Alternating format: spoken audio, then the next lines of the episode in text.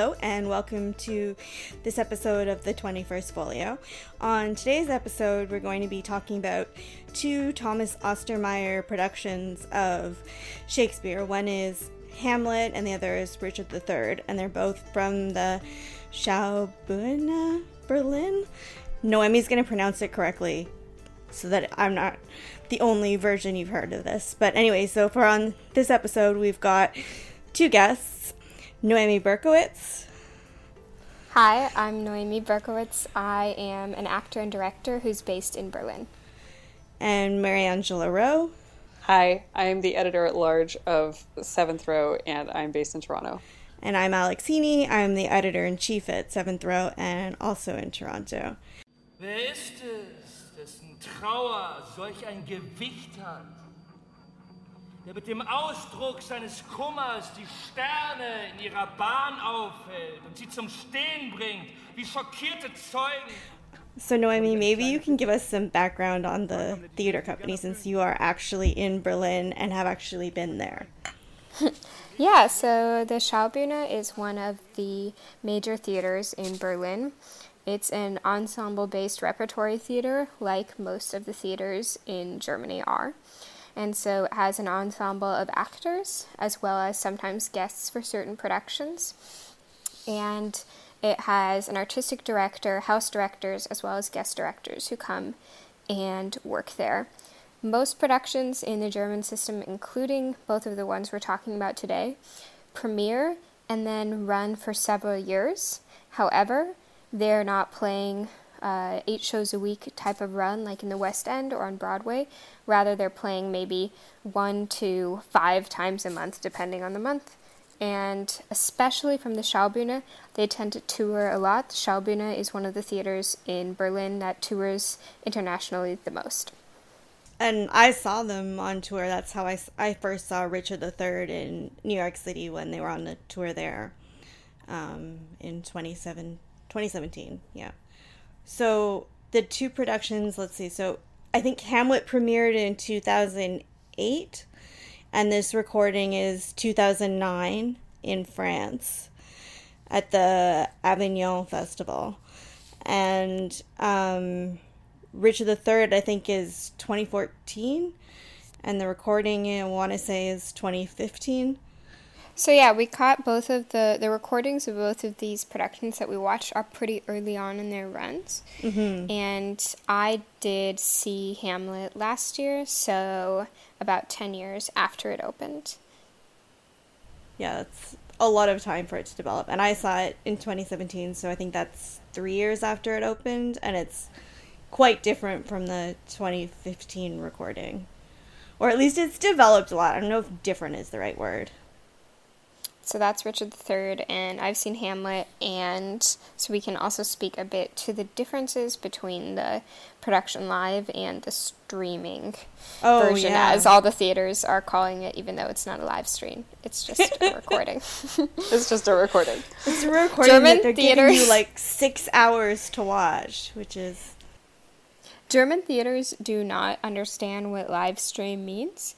It's like that uh. one quote, like, you keep using that word. I do not think you know what it means. that applies to every single theater in Germany. They're right all now. calling their Ooh. archival recordings live streams. Yep, and they're but, all, all releasing a bunch right now. Well, I mean, the latter part is nice, but like, look, at least with the Met, they give you almost 24 hours to watch an opera. It was like with these, Alex and I had to be like, okay, we're going to sit down we're going to watch it right now because if the stream buffers, then it we might run out of time, you know. Well, at least we're in a time zone when we're awake. when it's true, very like, true. I wouldn't. If you're in Australia, I think you'd have to be up in the middle of the night. And they do. The Schaubühne in particular co- collaborates a lot with Australia, so that was a choice. we'll we'll see in the upcoming years if that continues. Just saying. Yeah, so I feel like we need to explain what these productions are because they're German translations of Shakespeare, which I think have modernized language, though you would know more than I because you speak the language. But then the subtitles are in English and are mostly just copying Shakespeare, with a few exceptions. Like, absolutely not. Everything is fine. Yeah. The greatest line in Hamlet. I I can say um, a lot about this. Okay. I have notes about it, and I the, when I saw Hamlet, both of these productions are consistently sold out in Berlin at the Schaubühne, and it's almost int- impossible to get tickets to them. And so when I saw Hamlet, I actually sat next to the one woman run- running subtitles uh, Oh. because I knew her, and so I was sitting kind of um, actually sort of up in the grid, looking down. I was in a very unusual position. And I spoke with her about the translation. Basically, one of the gifts of doing Shakespeare in other languages is that you can really adapt the language. And one of the most enjoyable things for me about these productions is the way in which it does sound so modern. Something I noticed, I'm fluent in German, but fancy old classic German, the equivalent of Shakespeare in English, like maybe reading Kleist, Schiller, Lessing, Goethe, those would take a little longer for me. They're going to be a little harder for me, just like to any average English speaker. The first time you're reading or listening to Shakespeare, or not even the first time, it's going to take a minute. It's going to be a little more complicated. That is not the case with either of these productions. Both of these productions, the language is totally accessible. Um, a lot of times, where in the uh, translation, like a, an official German translation, it might be using the formal you um, or the royal sort of uh, addresses for people. Here, people are just saying du, the informal you. And there's also a lot of fun things that they do with the language. Uh, in Richard III, there's this quote that Buckingham says, which in the subtitles in English, I believe, I mostly had them off, but sometimes I would check this. In the subtitles in English and in the original English, it says, As we well know, or as well we know, your tenderness of heart and gentle, kind, effeminate remorse. And the translation, I would say, approximately of what he said in German was okay, we all know you're super tender and super compassionate. I mean, sometimes a little bit too much compassionate, like a little bit exaggeratedly compassionate, tender heart. And it's super funny. And because that production of Richard III, I think, was also in France, no one in the audience is laughing because they're reading the subtitles. Or was it in France or was it? Yeah, it was in France. yeah. yeah. So, um, so yeah, I think it was in France because at one point Richard apologized to someone, I think in the front row, and said "Je suis désolé" or something. Probably because he, I don't remember exactly why. Anyway, the point is, the way that they're using the language is very typical of German theater. And it, it is very much like, oh yes, we're in this Shakespeare play in this situation, but then we're just kind of like, okay, you know, sometimes your heart is a little too like, really, it's that tender, and sort of these fun asides to the audience, and that is completely lost in translation here. But yeah, so when I was watching Richard III, the recording, to me it had a lot fewer asides and a lot less informal things going on compared to what I saw. But I'd wonder if that's just because it was in German, so I didn't understand what was happening. Whereas I think when they did this in New York City, generally when he went off book, it was mostly in English like a lot of the asides were in English, and you would know the difference between the aside and the text mostly because the text was in German. Can you share a bit about like what those asides were, what type of stuff was happening, or what he was saying, if you remember? Um, well, part of it was that like it was mostly improvised and responding to what was going on in the audience. So, for example, somebody came in late and he said to that person, "You missed the big speech." It's not like Hamlet with to be or not to be that's in the middle. This is it's at the very beginning. You missed it. Which is, of course, ironic because the Hamlet production that Lars Eidinger also stars in starts with the "to be or not to be" speech. Yes. I didn't know that at the time, but when I watched that, I was like, "Oh, that's funny." um, yeah, and then I, he like he was just walking the aisles a lot in the audience, and I was sitting on an aisle. So like at one point, that production was very funny, and more so than I found in the the recording. And I again, I don't know how much of that is that I missed what they were doing in German and how much of it was like translated for English for me when I saw it in New York. But I also noticed when I saw it in New York that I was laughing like crazy, and a lot of the rest of the audience did not know what to make of what they were watching. And like he definitely picked up on the fact that I was laughing at him the entire time. And so anyway, at one point he came up to me and I was like I was taking notes because I knew I was because I basically got a ticket to it which was sold out because I got press tickets. Um, so I'm writing in my notebook and he came over and was looking over my shoulder and started looking at my notes. And they all just say, "Oh my God, Lars Eidinger, so hot right now. Oh my God, now he's naked." Pretty much. Apparently I on the other evenings Uh,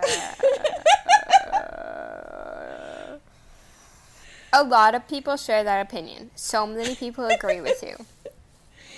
I find I don't know that I think he's handsome, but I find him so charismatic that like I find him attractive, even though I'm not sure that if you just showed me a picture, I would have been like, now there's a handsome guy.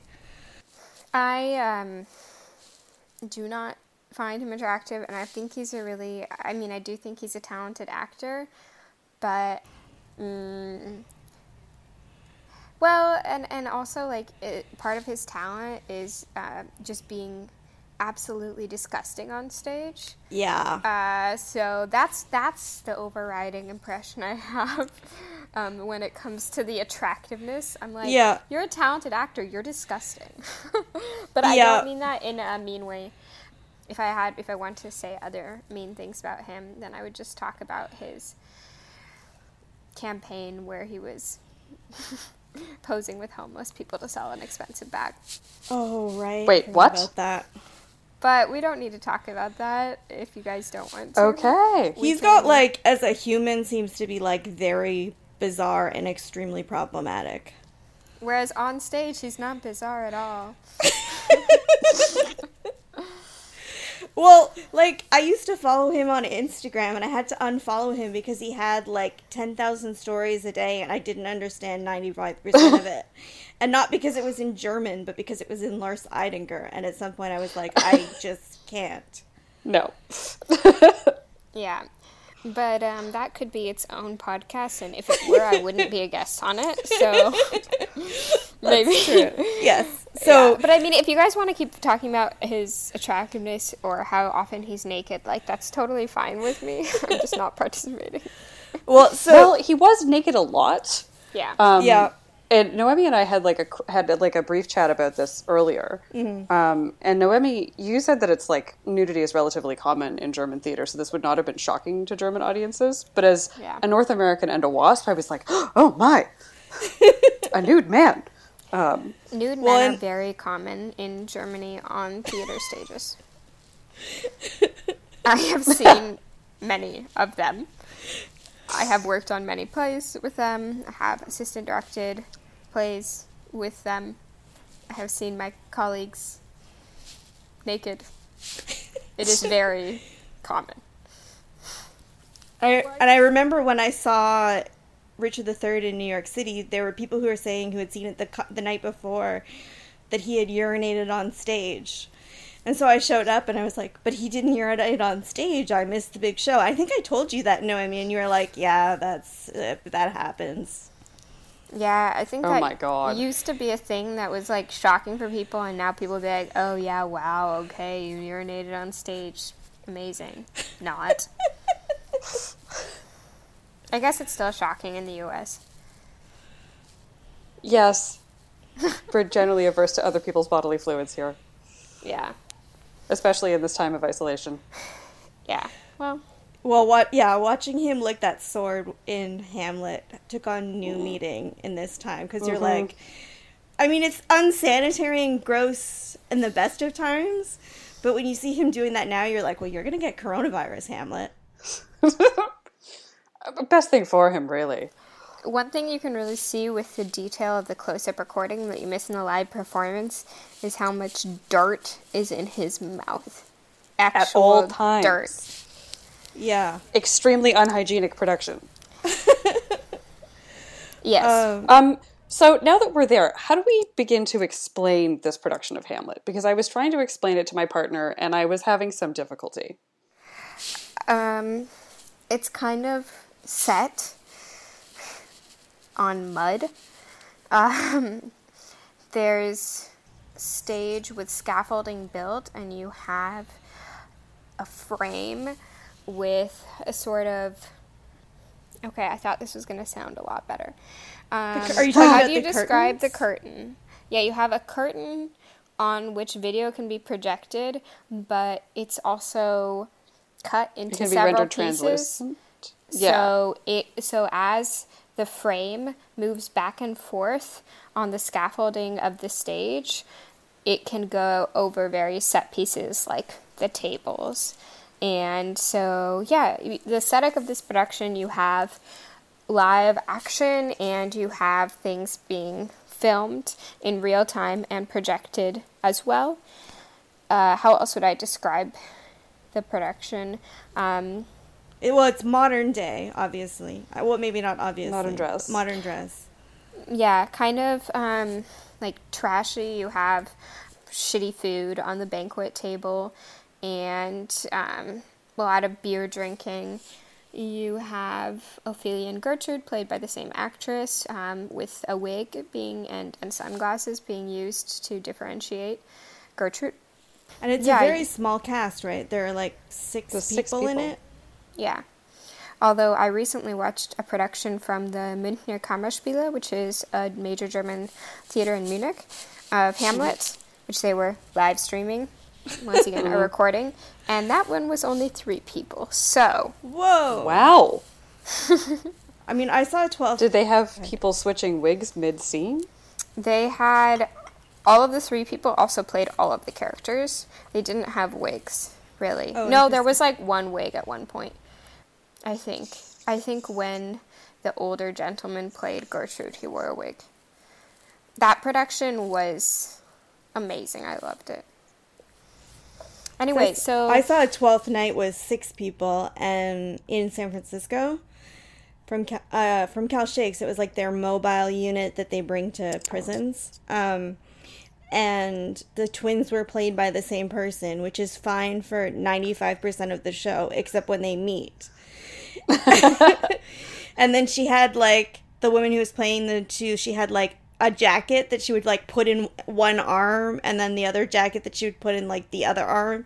And then at some point they meet each other and she hugged herself. it was like pretty yeah, it worked. Like that part was a little bit cheesy, but the rest the rest worked. But I think this production it's like for the most part the doubling is pretty seamless. Mm-hmm. And even the Gertrude and uh, Ophelia like works surprisingly well. Um, We should say that, I mean, if it's not immediately clear, this Hamlet leans really, really leans into the incest vibes. doesn't so much lean into them as make them text. yeah, well, yeah. I mean, I'm just thinking that the other thing that defines this production is the fact that it has this very, very long prologue with no dialogue, hmm. which is them burying Oh, Hamlet fabulous. Senior at the beginning, and mm-hmm. then that the reason that the stage is covered in dirt is because we literally see them cover Hamlet's coff- Hamlet Senior's coffin with dirt, and then that grave ends up on the stage throughout, and it's like a seven or eight minute prologue. So then when we see them at their banquet for the wedding, like you really, it does actually feel like they're literally eating the funeral meats. that's true. I've got to say also, I thought the sound design was incredible. Yes. um, in both. You have, in all of these long scenes, you have such a buildup of, of tension, of mood, of atmosphere, and it's all created. Not all. There's also great light work, but amazing sound design. Yeah, and like a really good modern score. I don't even know how to describe it. Yeah. It's like kind of a rock score, maybe. Yeah, I guess so. Um, and then like the text is significantly pared down is the other thing. Yeah. And in German, much simpler and more modern. And there's a lot of um, like fun uh, jokes with words that uh, that you don't have in, in the English. And you don't see in the translations because the translations are original English Shakespeare instead of reverse translations of the German translation and adaptation. Which is what I had honestly hoped for. Um, a, I mean, I, realize that a retranslation is a lot of work, but it gives a better flavor of what the actual audience is seeing. Yeah, um, it doesn't matter if it's a lot of work because all of the ones that aren't that don't need a retranslation, every single show at these theaters is being translated into English anyway and has English subtitles. At the Schaubühne, they also sometimes do French. So they have people who would be translating it anyway, so it's not that much more work, and there are people who are paid to do it, so they could do it. But it's a choice that they make, and um, yeah. I don't know who's responsible for that choice, right? Like, I don't know if it's in this case, if it's Ostermeier, I don't know if it's the dramaturgs. Um, that I'm not aware of. I had such high hopes for this Hamlet, hopes which were subsequently uh, ratcheted down a little after the prologue because the prologue was so fantastic, mm-hmm. or I thought anyway. Yeah, um, I agree. It had this. It, it sets it sets the tone for the whole production. It shows each of the characters at Hamlet Senior's gravesite and it shows them burying Hamlet Sr. Gertrude is this stunning blonde who's on the arm of a man that we later learn to be Polonius. Claudius is almost an afterthought to one side. This is the whole funeral is very much Gertrude's show. Hamlet's off in the corner. He doesn't even have an umbrella when it starts raining. Which is um, just a big sprinkler hose situation, actually. Yes, uh, and which is like held by one of the parties in the scene, and so it's sort of unclear whether this is being staged as a photo op. And there's this horrible, horrible black farce pantomime of the gravedigger trying to get Hamlet Senior's grave, Hamlet Senior's corpse into the grave. And it really sets the tone for the production because it's this sort of yakety sax slapstick routine at the front of the stage while Hamlet is watching his father get buried. And they don't do the gravedigger scene in the last act so i think this was their they moved it to the they effectively moved it to the front took out the dialogue and made it a black comedy slapstick routine. And i will say that i think that the scene while it is uh, I, I, I think it's both hamlet senior's funeral and the final funeral of ophelia. Like for me that scene is both of those things. Um, also because it's pretty common in German theater for Shakespeare or other classics to be cut up and reorganized. We have the to be or not to be speech at the beginning here. And so for me, that's just my interpretation of this scene that it sort of serves the function of both of those that I for me I see it and I see both of those funerals. That makes sense. It just hadn't occurred to me. I don't. It's not anything right or wrong. Someone could see it and only see one. Someone could see both. Um, that's just how I saw it personally. The thing I really like about the prologue is that it really sets up all the characters' relationships without any dialogue, and honestly, much better than a lot of opening scenes with dialogue do here. Like, especially if you know the text, you just watch and you're like, okay, that's Gertrude, that's Claudius, that's Polonius. Like, you pretty much know who everyone is just from how that scene is directed and if you don't know the text you can you can at least generally figure out the relationships i think. Although i don't know because i know the text but it just seemed like i knew who all of them were before any of them were introduced. I knew oh that's polonius that's etc i was just going to say that i think most people uh, most theater audiences are going to know the story of Hamlet, and productions like this rely upon that, and they are not interested in doing another production of Hamlet. And so I think that's something where they can say, if we cut a bunch of this stuff, people are still going to know. And so we can put our, we can heavily focus on our own interpretation. Well, I wonder if that's why they use these subtitles in English as just to direct Shakespeare, so that if you speak English and German, you can then see the comparison. Like that's like like you're like you're reading the score almost for uh for an orchestra, where it's like okay, so that's what it was originally, and this is what they've changed it to, and then you can kind of do that direct comparison, which obviously you can't do if you are uh, not multilingual including German. I'd be curious to see what the French translations look like. I wonder if they translate from the German or if they translate from the English. That I don't know. I could find out though. yeah, I mean, I think it's a lot to look at to be trying to look at the production, listen in German, and also compare to the English Yeah. subtitles. but um, yeah, The other thing I wanted to say is jumping off of what you said earlier, uh, Noemi. You talked about how everything is kind of cheap. Like there's there's beer drinking, the food is crap at the wedding. It's served on paper plates. They're at this, you know, people are eating with their fingers. And it's like the whole tone of the production is that first scene is the only time anything classy happens in this whole production. Everything else is portrayed as incredibly cheap and tawdry. yeah, yeah. Um, that funeral, everybody looks sort of semi-respectable. They're all in their, you know, morning suits, and then Gertrude stands at the front of the stage, frozen-faced, uh, almost collapses onto Polonius's arm at one point, but looks very elegant and put together. And then you see this awful slapstick routine in front of all of these people who are staring, standing motionless. And then Claudius falls down in, in front of Hamlet, basically takes a pratfall, and nobody helps him up. And this is our segue into the rest of the production, where everything gets as cheap and trashy as possible. Like, Gertrude is wearing a white, sort of like a tight white pantsuit situation and doing like a veils dance at her own wedding, while Claudius is ignoring her in favor of the food. yeah. Like, they really took the something is rotten in the state of Denmark as their entire guiding aesthetic. Yeah. True. Well, and it's. I think one of the things that I really got out of this production was how much it has inspired other productions. Um, Like, I saw this really great production of Hamlet at Cal Shakes in. Um, in um, the East Bay of the Bay Area, and that was like it was set on a swimming like the stage had a swimming pool in it, basically like an empty swimming pool that was full of detritus.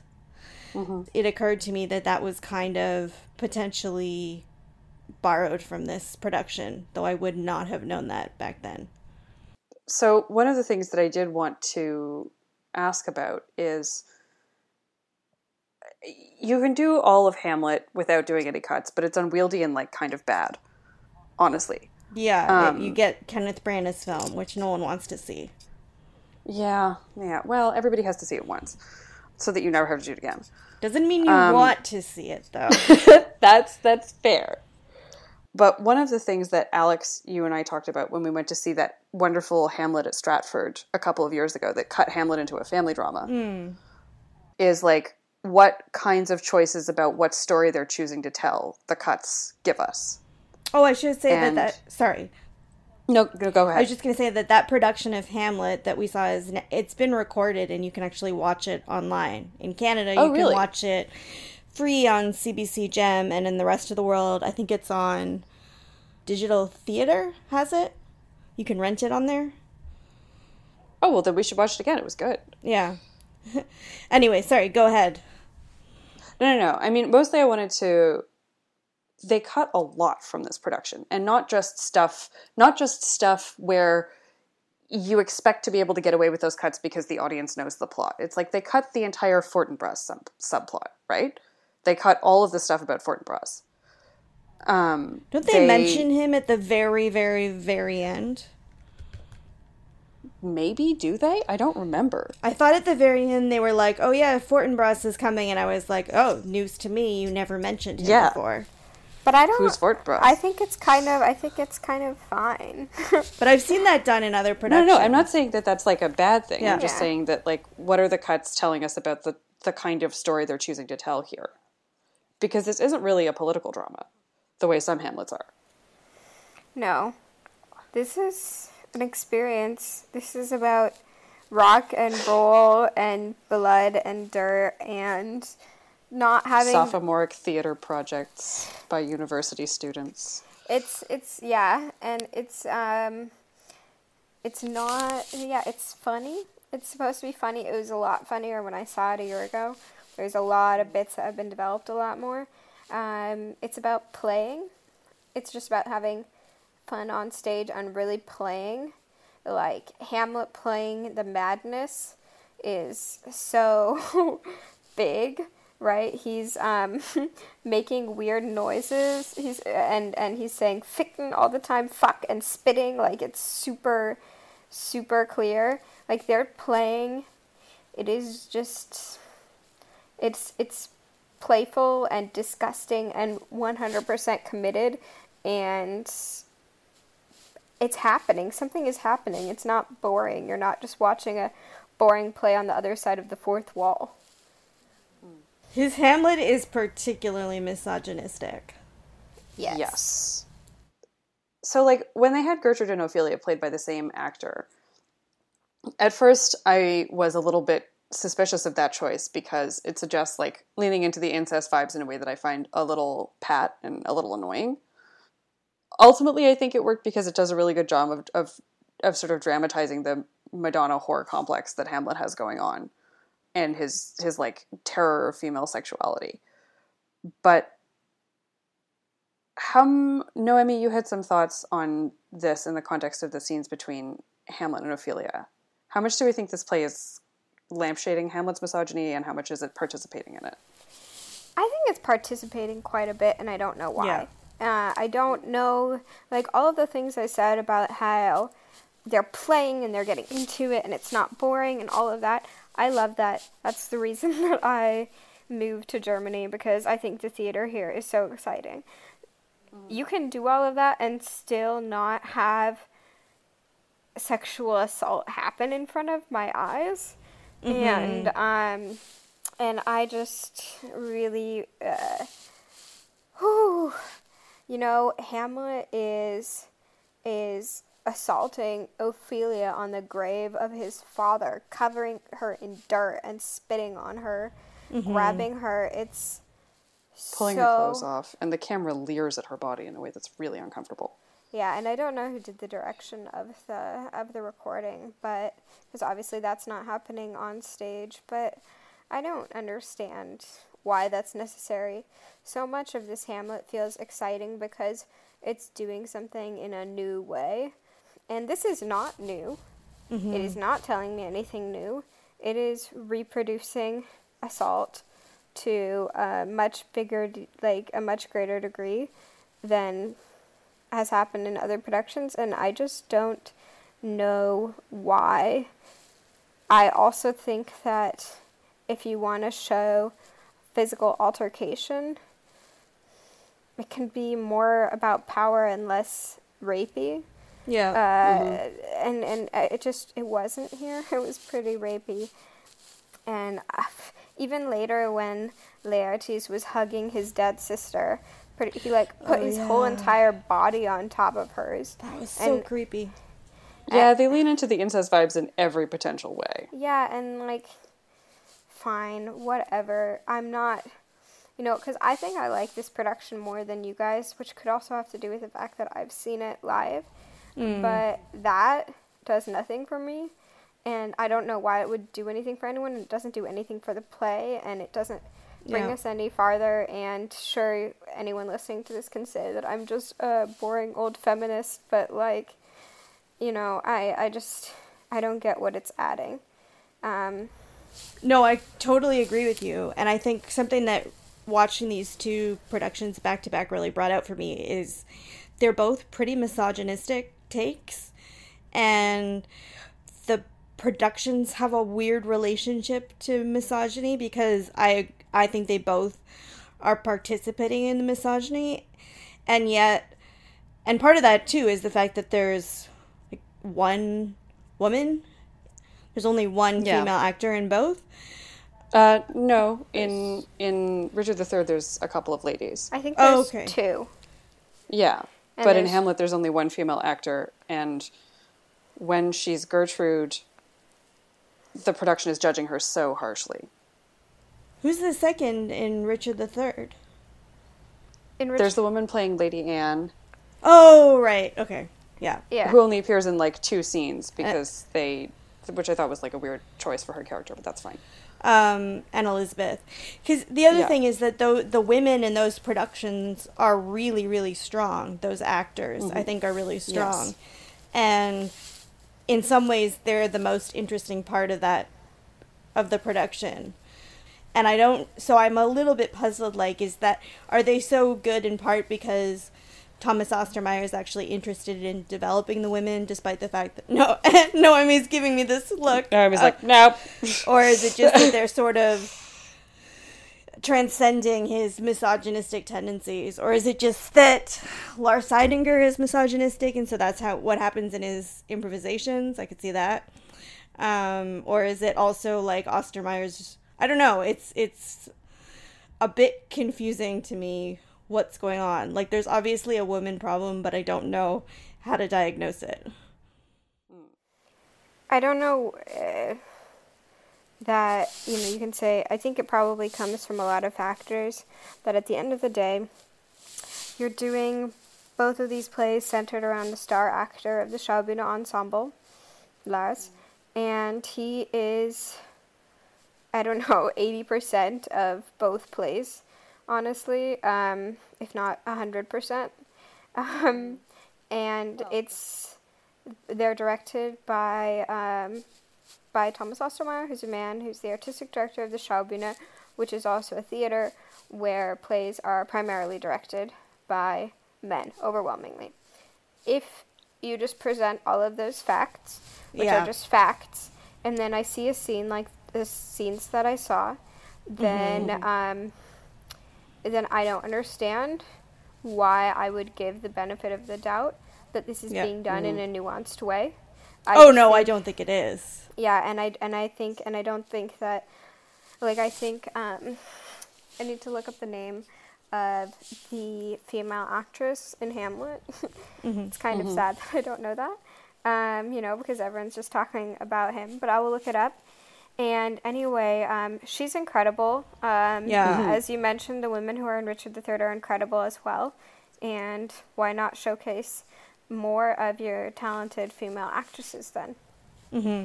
or and also why not let them play male roles like Yes. in richard iii there's this i mean he's a very good margaret but why did they cast The best Margaret I've ever seen, actually.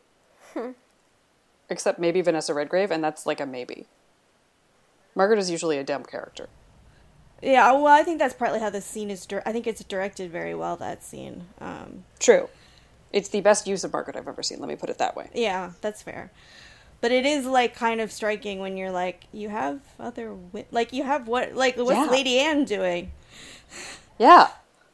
For most of the play, she's just she's there for literally two scenes in the play. One, her big scene, which is such a big deal, and it's such a big scene for Richard's character as well. And then she just disappears. Yeah, she does. It's a wasted opportunity to do what the Ian McKellen Richard III did. Every Richard III suffers in comparison in, in my books to the Ian McKellen Richard III, which is so superlative. But in in that Richard III, Lady Anne is is present throughout the she's present in scenes with no dialogue and you still have a sense of her character and you still have a sense you get a sense of Richard himself through how the two of them interact. And it is an opportunity that was wasted here. Yeah. Um, from what I'm seeing, it looks like the woman who played Lady Anne in Richard III is now the woman who plays Gertrude and Ophelia in Hamlet, currently Oh. in their repertoire, but I hmm. don't think that she originally was in the premiere 12 years ago. and in hmm. the recorded version.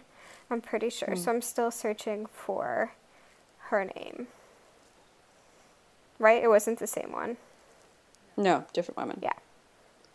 But so that means that makes sense. So that means the woman who I saw playing the roles a year ago was the one who plays Lady Anne, I believe. So yeah, I don't I don't really know why that was necessary and I think that in some ways both of these plays have kind of a women problem.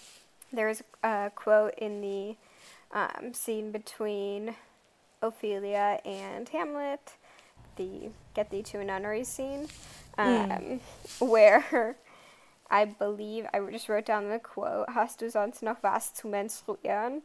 Um, and I think it might be Hamlet asking Ophelia, or it might be someone else. Um, some some male character could also be speaking to another one, and he's saying like, "Do you still have something that you're trying to think over or say?" But he's using the word, the verb, basically to menstruate on, um, which is like kind of funny. But then if you just put stuff like that in combination with all of it, it's kind of Yeah. like okay.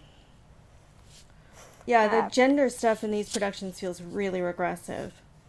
Which is funny because everything else doesn't. So why is Yeah. that necessary? Yeah. Yeah. I gotta say, I thought it was pretty funny how this whole play is modern and all over the place and all sorts of insane stuff happening and a lot of dirt eating and video. And then at the end, the actors are like, Yes, we have trained in fencing and we will do our fencing. Here is the fencing scene. I learned this in the Schauspielschule und ich will auch meine Fechttraining benutzen. I'm just like, Seriously? This is so. I mean, I don't care, but it, it's hilarious. It's ridiculous. right? Yeah. when you put it that way, yep. It felt so ridiculous that they started fencing. I was like, seriously? Like, Hamlet was DJing earlier. He was like, party people in the house. And now he's fencing. This DJ knows how to fence. I know a lot of DJs, they don't fence. I mean, I did think that they, they, they were very good at stage fighting. I think that's maybe the best Hamlet's uh, fencing scene I've seen. But I agree that it is incongruous. I don't care because I think it's funny, but it's very it's very funny. It's like and it's like okay, yes, this is the part where we are the actors who have learned this skill and we will show it off. okay. Um, I also got to say a lot of the bits were funnier and longer in person. The play's probably a lot longer. Ten years later, from the recording hmm. to when I saw it. Um, hmm. like there's this part where Hamlet's talking about if like a crab you could go backwards Yes. Mm-hmm. to Polonius and I don't even think that was a bit in the recording version and I'm pretty sure I remember that being like a 3 minute long bit where oh it was a year ago that I saw it. But either Hamlet himself or Hamlet is forcing Polonius to like no I think it's Hamlet himself who's like doing this whole like sort of miming of like life backwards. And it's super well you know and it's super funny and super well done. Really something you have to see in person something that wasn't there 12 years ago and is happening now. Um, and so you miss that sort of stuff in both this recording and also in the beginning of most runs i guess of plays like this i also think the djing part was longer The DJing part was pretty great. it was pretty funny. I will say I really appreciate it when Ophelia being mad isn't just some like happy, weird singing stuff. Like a lot of mm-hmm. productions, like Ophelia's madness is her just being like, what are the words? I should know this, but you know where she's she's singing and she's like. And she's just like, ah, this is what being crazy looks like. I'm just singing. And I really appreciate that it wasn't like that in this production, you know? She's just kind of saying stuff. She's just it's it's very different. The actress is really great and um and then she even is like she drowns later or is maybe murdered later, but she also has a scene where she's just in the background sort of pouring water on herself and um I don't know, I think that stuff is well done and visually strong. Yeah, I think one of the things I liked about the um, Ophelia Gertrude doubling is the sense of sort of cycles. Like, it's an interesting pairing with Hamlet and Claudius because now you're sort of seeing a similar kind of cycle with the women, and that Hamlet sort of can't tell the difference between them in a way um, in how he interacts with them. Um, and then the fact that the stage is kind of a grave, it sort of draws attention to this whole idea of, you know, death and re- not reincarnation, but like new versions of the same old thing. All the world's a grave.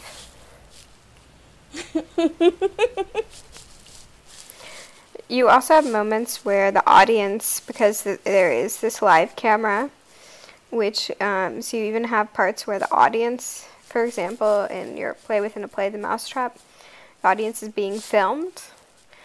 Uh, partially, you know, um, he's uh, panning the camera across the front rows of the audience, and you have these ways in which that feels really different when you're seeing it live than when you're watching a recording, not to mention you have video content, which is being projected the majority of the play, but in the recording, you're not really knowing that because anytime you're on a close up shot of the actual actor in the video, then you miss the fact that in the stage production there is also a video. Can we just do a very basic did we like this Hamlet? Did we not like this Hamlet? Why? One sentence elevator pitch review because I'm having a hard time pinning down where you guys fell on this. Do how about you start, Ma? It started really, really strong, and then it lost me toward the middle of the play, and I did not like how the last scene, the the final scene, was handled. I, it didn't feel coherent to me. The the I loved the staging, like the set, the having the grave at the front of the stage at all times means it doesn't really matter that in many ways they cut they dramatically cut down the role of the ghost because Hamlet Senior is always there. Um, he's like he's, he's his grave is at the front of the stage. Everybody, everything that happens in this production is in the wake of that death. Um, but at times, at times, Hamlet's madness seemed less like a performance of Hamlet and more like a showcase for a showboating actor. Yeah. I didn't feel like I got a handle on what this Hamlet was doing or what he was about. And by the end of the play, I felt, especially with the role with their Gertrude, I was not sure how, what direction the play wanted me to take in her, in viewing her character. It didn't feel coherent to me. Yeah, I mean, I agree with everything you said. Um, I think for me, I feel like there were a lot of really interesting production choices, and um, I can see how that's affected a lot of other performances. Sorry, or other productions I've seen. Like even thinking about the Richard III that MAU and I saw at the Almeida with mm-hmm. um, Ralph Fiennes. Like in that, the stage was sort of like made out of glass, so you could sort of see the grave that he was going to eventually fall into at the end um, mm. throughout. And I would be shocked if that wasn't inspired by this. And even like this Toronto director who is now working at Stratford, Ted Witzel, I've seen him do various classic theater productions just with pool noodles. And at first mm. I thought mm-hmm. he was just very strange. And now I think he just went to Berlin. and I was like, sure, pool noodles are going to be my thing. My signature take on Shakespeare. Yeah. Um, I apparently that he like he did a uh, Titus, and I think there was there were a lot of pool noodles Ooh. in it. Um, I didn't see that one. I've seen other stuff, but um, I hope there's a recording somewhere. No, because this was like student theater at U of T. Boo. Um.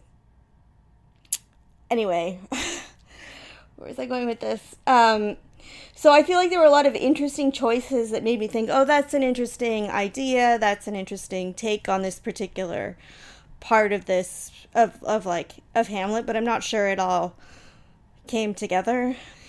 And there are a lot of things in it that are problematic. Um, and maybe some of that is like 2008 choices that haven't aged well, and some of it also it was not palatable back then. Like I, uh, after we discuss this at some point, I want to talk about the fat suit and what the hell.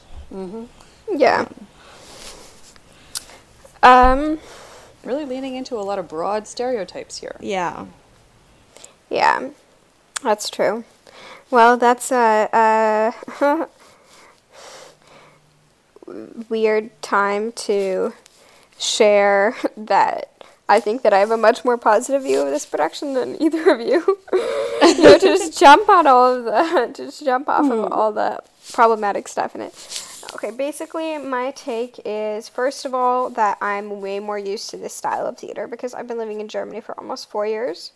Um, So I know that the last times that we talked about productions, it was a while ago, and I've recently even been in London, and when I'm seeing plays that are like people are sitting and it's more realistic and we're examining the psychology of the characters, or it's just, or not even necessarily the psychology, but it's so much about the language and people in British accents doing things, and and honestly, I get pretty bored by a lot of that theater these days.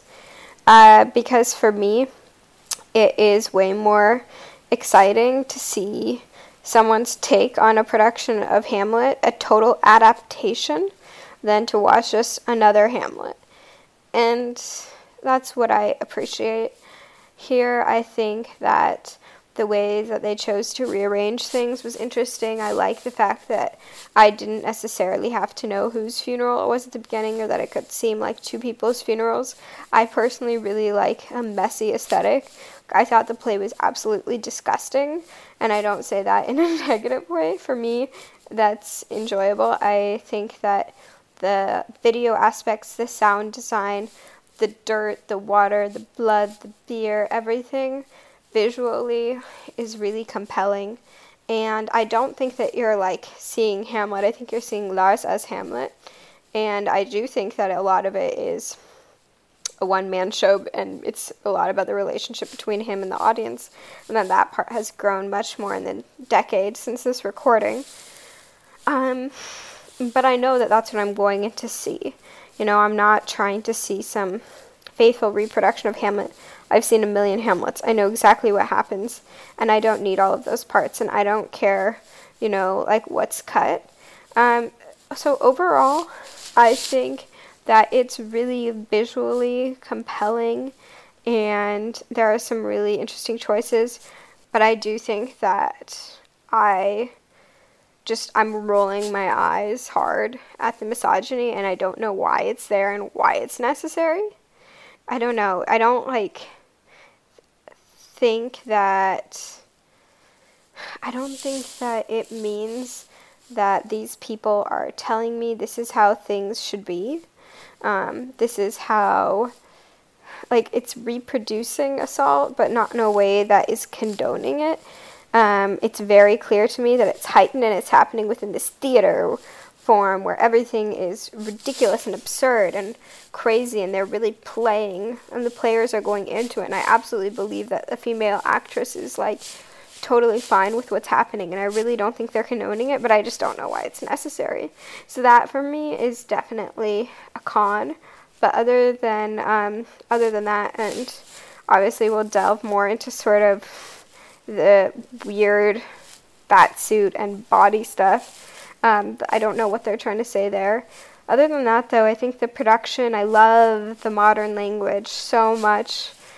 You know, when at the beginning the play within a play, The Mousetrap, they didn't translate this, I think, at all, maybe, but you know, um, Hamlet's making jokes like, oh, es gibt kein Nacheinlass. It means, oh, there's no late seating, so like get in here, you know, and and it's just it's fun and it's modern and it's alive and it's atmospheric and it's really creating a whole world in that room around me in a way that I've never seen before. And that's what I want to see from plays, especially if you're doing an adaptation of a classic that I've seen a hundred times. And I do think they accomplished that. I mean, you're none of what I don't disagree with most of what with the vast majority of what you've said, Noemi. I don't disagree Um, with the vast majority of what you said either. um, like you're you're totally right that this production design is amazing and immersive. Um, but as you were just as you were talking about what you liked about the play, it really made me think about the production of Richard III, which I thought worked really well. Um, and all of those things that were virtues of this production of Hamlet were worked for me in Richard III and didn't work for me in Hamlet. So, Hamlet in a fat suit? Question mark. What's the deal? So my first thought was that it was designed to make Hamlet deliberately unattractive and to play into a lot of stereotypes. Because I mean, just like as you were talking about earlier, Noemi, everything about this production is gross and designed to provoke some kind of visceral disgust reaction, whether it's because these people are displaying a total lack of taste, or whether it's because things in this production are literally disgusting, like pouring wine and milk into a plastic bag, which is wrapped around a person. Um, yeah, this production was like really very, very good about triggering my disgust reflex. And as we discussed at the beginning of this conversation, many people, including myself, find Lars Eidinger quite handsome. And it's possible that the fat suit was designed to play down that because they don't want this, you know, broody, semi attractive Hamlet. They want this guy who's like, at least in that sense, in tune with the rest of the production. Um, and I thought it was kind of gross and playing into a lot of negative stereotypes that I didn't really like. Yeah. That's super fucked up. Um, I don't know if that's the point. Seems like it could be, and also it also seems like uh, even if that's not what they intended, that's how things come across. So you have to be aware of that. And to imply that like fat people aren't attractive. Oh, this person's wearing a fat suit. Oh, this person's gross now. Um, this is very uninteresting to me, and maybe there's some brilliant meanings behind it, but um, I don't care because if this is how people are interpreting it, then I don't care if you think you had a different reason. That's much better, which I don't think they probably did. Yeah. And also, I mean, he takes the fat suit off to play Gertrude in the dumb show. Yeah. Which it's not clear to me. It's not clear to me whether we're supposed to see that as Hamlet. Oh. Yeah. Yeah. Yeah, I think because precisely because he removes the fat suit, you know. Well, that's the whole thing that um, that I think like what we're seeing the whole time is like Lars as Hamlet and I don't think that he's not Hamlet. Like, I guess that literally means that this Hamlet is choosing to wear a fat suit and choosing to take it off for that mm. scene. If you're looking into a very, very literal thing, but I think that German theater breaks the fourth wall a lot, and I do think that it is supposed to be seen as Hamlet.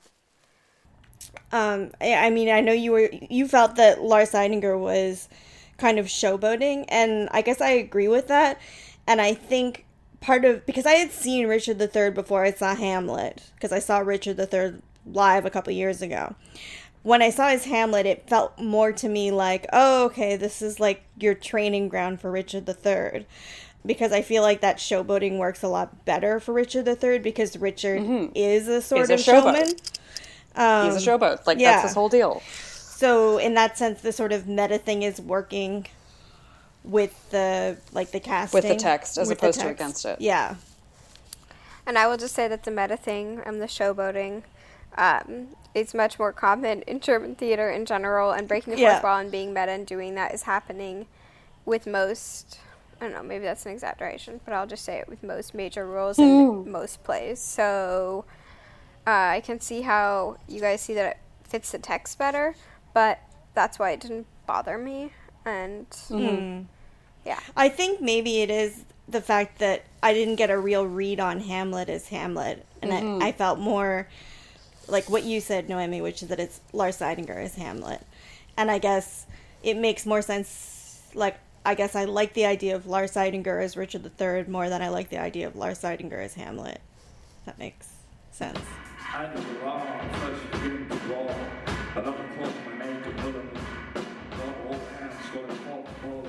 Richard the Third. Oh no. What should what, Okay. what should we say about Richard the Third? Do you want to describe this production, Ma? It's a modern dress production in which Lars Eidinger plays Richard with a with a significant hunchback that's accomplished by way of padding, padding that he doesn't remove and which becomes quite obvious in several scenes. There's no attempt to make this a realistic or a, a sort of like a photorealistic disability.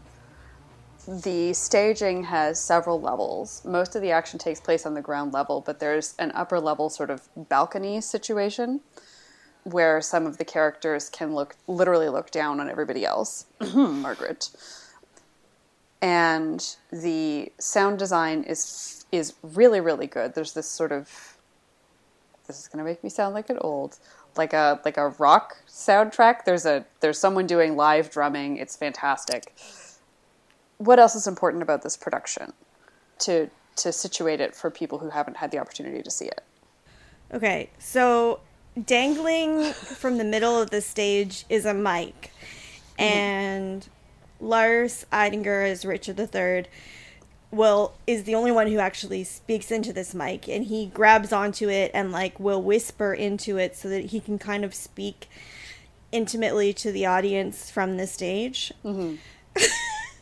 And it's sort of our cue that he's speaking to us as an audience rather than speaking to everybody else in scene until the second half of the play when it appears to be when he appears to be speaking to us as an audience in a theater and also as a literal audience when he's a king.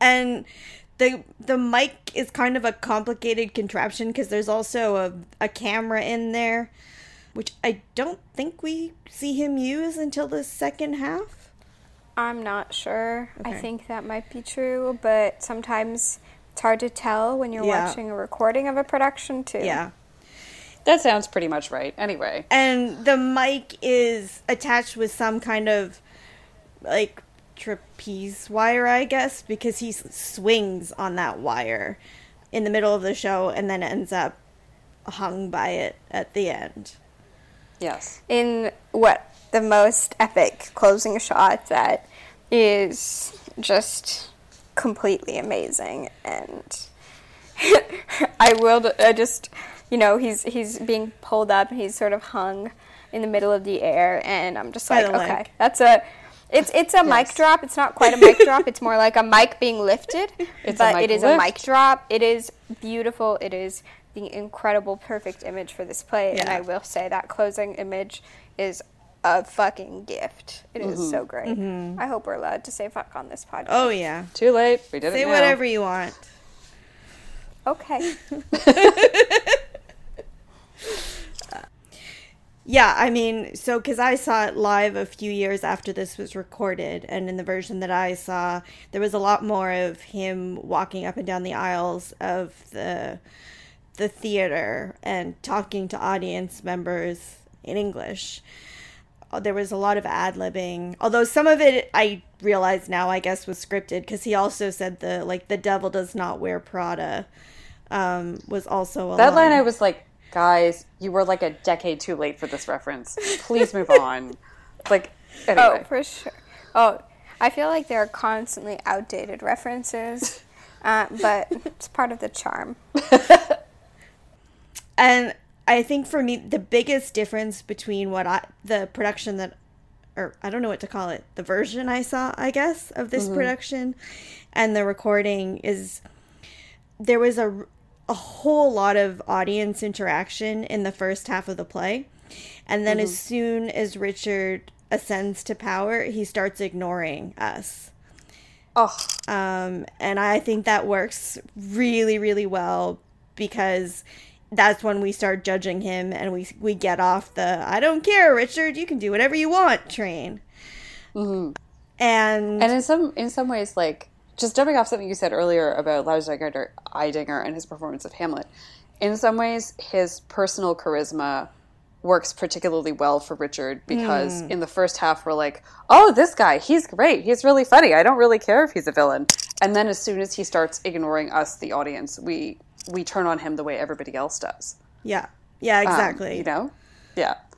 I think that the combination of those two things makes it a kind of very cabaret ish version of Richard III. Like it really presents him as an MC, and then mm. and you really feel implicated in his murdering. They're making interesting faces at me. I think the the the other key thing is that the two princelings are puppets rather than people. Mm-hmm. which, while effective, was also a bit on the nose. I just feel like people, anything that you guys say, I'm just like, I feel like that's really normal here. Like, I've seen a lot of puppets. Oh, really? a lot of play. Yeah, I feel like there's a lot of puppets, a lot of object work. I just feel like by choosing to make the princelings puppets as opposed to having lots of puppets, say, it kind of mm-hmm. like that's that's the worst thing that Richard does is he kills children. And then Yeah. now because he, they're puppets, it sort of it helps let him off the hook, I think a little. Yeah, it, it diminishes the gravity of that of that horror. Yeah, but uh, do you think that this is like a grave production? Like, I think it's really, um, like, I, I think, well, I'll be interested to hear. You said uh, at the very, very beginning that you thought it was very effective, and I said I wanted to hear what you think was effective, um, like what it affected, um, I guess.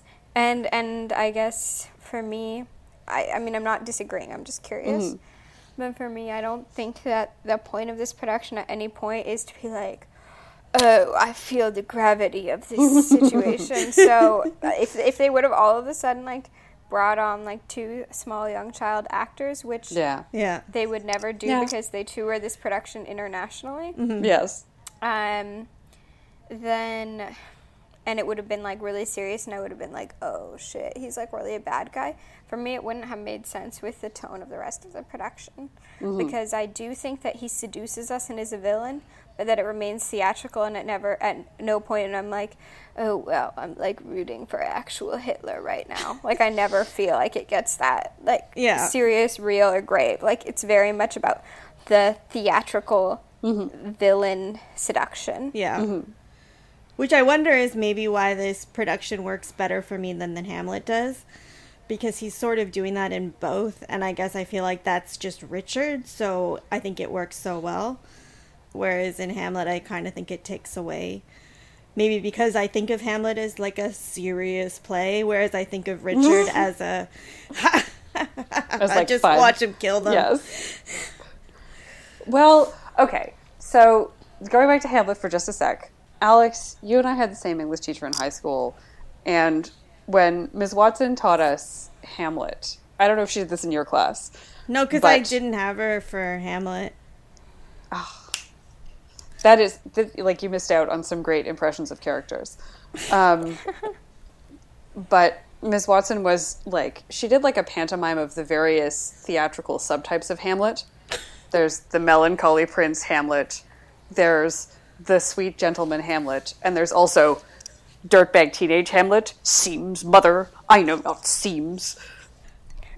And this Hamlet was very dirtbag teenage Hamlet to me if you just moved him to his early 20s and like made him an aspiring director.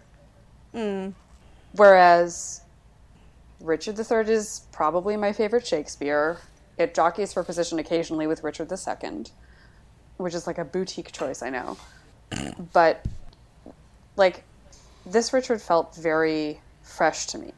Sometimes in ways that I found uncomfortable as a fan of the play and as an unabashed Richard partisan because the second half of this production of Richard III is really invested in making you revolted by all the things you used to love about Richard. He he turns from a man who can strip himself naked to seduce Lady Anne, who can who can literally say like take me for what I am, disability and all. Like my this form that everybody else thinks is monstrous is I give it to you and, and you will want it by the end of this conversation. He turns from that into a man who wears a corset and underwear to try to disguise his hunchback. Mm. And don't think I wasn't at least a little bit bothered by the inherent misogyny in that image. Part of what mm. part of the reaction that this is supposed to engender is, oh my god, a man in a corset, how vile. You know, where you're like, come on, guys, this isn't the 1920s. But there's something very. Everything we have come to love about Richard is what is essential to Richard. And then as soon as he becomes king, he starts betraying all those aspects of himself. And I'd never seen Richard portrayed that way before. I'd only ever seen Richard portrayed as when he becomes king is when he feels free to be true who he truly is to everybody, including us and including all the other characters. So it's like a reversal. Is that Precisely, like he has that um, at the end of his at the end of his um, interaction with Lady Anne. I can't remember the precise wording, but he says, "Since I am in favor of, with myself, as in now that Anne has approved of my naked form, mm. now that ha- now that Lady Anne has been seduced by me, which he seems almost surprised by in this production, which I found kind of interesting because it's quite a daring move if you don't think you're going to win." He says, "You know, I'm going to go to tailors to fashion me some beautiful clothing for my form." Mm. And in every other Richard I've seen, that's a little bit sarcastic, right? That's a little bit a way of saying, since she thinks I'm a marvelous, handsome man, I'm going to do precisely what I've always done. Hmm. Whereas in this production, literally, he goes from wearing t shirts to wearing well tailored suits mm-hmm. immediately after that interaction with Lady Anne. And Richard looks good in those well tailored suits. And then we see another change as soon as he becomes king, which is he tries to straighten his back. Hmm. And he tries to pull himself away from the person who we came to feel affection for because he was honest with us, and the person who seduced Lady Anne because he was honest with her in his own peculiar way. Hmm. It's interesting though because I feel like I just see the corset as something that is almost like a brace in the way of hmm. straightening up, mm-hmm. but I see it as another way of just being sort of like now he's sort of like forced into this role that once he got it, it's not actually what he wanted. He can't be as free mm-hmm. as he was before. Mm-hmm. But I don't think maybe I've seen too many men in corsets, but I, it doesn't come across to me as anything that's being presented as like, oh, because of that and because he's wearing a corset, it's vile or whatever. So that's really like, interesting. Look at the like look at the way he he moves, right? He doesn't look like a he doesn't move like a man who's comfortable in this garment. Yeah, but I, don't think it's for me. It doesn't. It didn't. Uh, and I, I, I just mm-hmm. maybe I saw it differently or didn't consider it. Mm-hmm. For me, that w- didn't make me think that um, that that is. It didn't come across as misogynistic. If anything, it mm-hmm. came across as showing how this garment that women are often forced to wear also like forces people into a box, and it didn't seem to me that the corset was connected with femininity or or women at all, but was connected with being strapped in by the expectations of society. Uh, but I think I just saw it really differently. Mm-hmm. Now I'm like, maybe I was wrong, well? especially because I generally see misogyny everywhere. I, I kind of read it the way Noemi did, but I think I don't necessarily disagree with you, Ma. I guess just to me, um, it was more related to disability than it was to gender. Um, Well, okay, I don't think those things are cleanly extricable in this production of Richard. And this production of Richard actually draws some interesting elements out of the text that I hadn't really paid a lot of attention to before. Like the thing that Noemi was talking about earlier about how the Shakespeare describes Rich in in Buckingham's performative speech before the mayor of London, he describes Richard's tenderness as effeminate, literally effeminate. When, of course, we, the audience, know that Richard is anything but. And um, going back to what you said about the corset not striking you as feminine, Noemi, I I see what you're saying about kingship being a stricture that was a something that was more restricting than liberating for Richard and something that was not what he wanted. But there are a lot of there are other ways to depict that. There's a sort of there's an almost medical back brace, right? Or there's like there in in in the olden 19th century, children who didn't have good posture were strapped to posture boards. So there's there's a lot of ways of yeah, it's totally weird. Um, there's a lot of ways of illustrating the same idea without going immediately for a garment that is so that is read as so inherently feminine as the corset. And that was a very like it was like that was a very feminine corset. I own a couple. That was like the ones I wear. Like and it was it was diving for this particular old-fashioned kind of ooky idea of the grotesque as like a man wearing woman's wearing traditionally women's clothing. Oh, isn't that grotesque? Well, not really. And the fact that that's the image that you seem to be really pushing for here, that you seem to be really pushing this this strangely gendered idea, makes me uncomfortable. Anyway, How do you read that in contrast with the fact that he strips down and we like see his manhood? Yeah, Okay, I know. so- I didn't mean. I know it's like really gross. I was just manhood, to- Alexandra. No, the God faces bless. that I were making had nothing to do with your phrasing and had everything to do with me having to see his penis. Oh yeah. Okay. Which- All dick jokes aside, as soon as he started taking his clothes off, I was like, interesting. Never seen this scene done this way. All right. Um, but it was actually, it was really effective. The scene between Richard and Lady Anne is incredibly challenging to stage because if you just read the text, it doesn't seem particularly persuasive, mm-hmm. right? He's talking to this woman over the body of her husband. He murdered her husband. He murdered her father in law. She's grieving. And he, the guy who killed them, is like, I did it all for love of you. So you're going to marry me now? Like, this is not a good case. And so it, like, I've seen a lot of good productions of Richard that flub that scene because it's just really tough. Mm-hmm. It doesn't help the production very much. I thought this was really effective. Mm-hmm. I thought this was almost as effective as the Ian McKellen, Kristin Scott Thomas scene. Mm-hmm. Because he feels, he convincingly feigns vulnerability in a way that I've, I've never seen another Richard do. And it's not simply because he's nude, but it's partly because he's nude in the sense that in the first scene, in the in the opening moments of the play, much is made of Richard's physical, how different he is physically from everybody else. Um, this production really leans into that in the opening scenes. Richard's dressed differently. He has this bizarre head brace, which never makes another appearance. He, like, his hunchback is particularly pronounced compared to all of these lithe young things cavorting in their underwear. And so for him to come before Lady Anne and show himself for the disability that everybody else judges him for is a moment of it's a certain kind of frankness even though he's lying to her.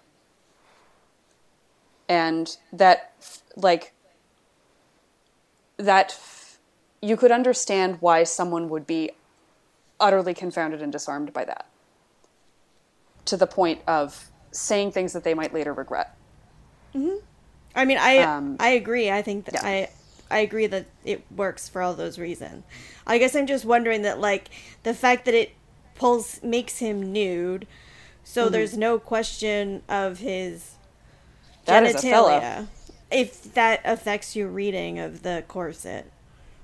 No, in fact, it makes me a little bit more annoyed. Like, it's a specific take on Richard, and not an unreasonable one, to show him as a man trying to get away from his, his disability, right?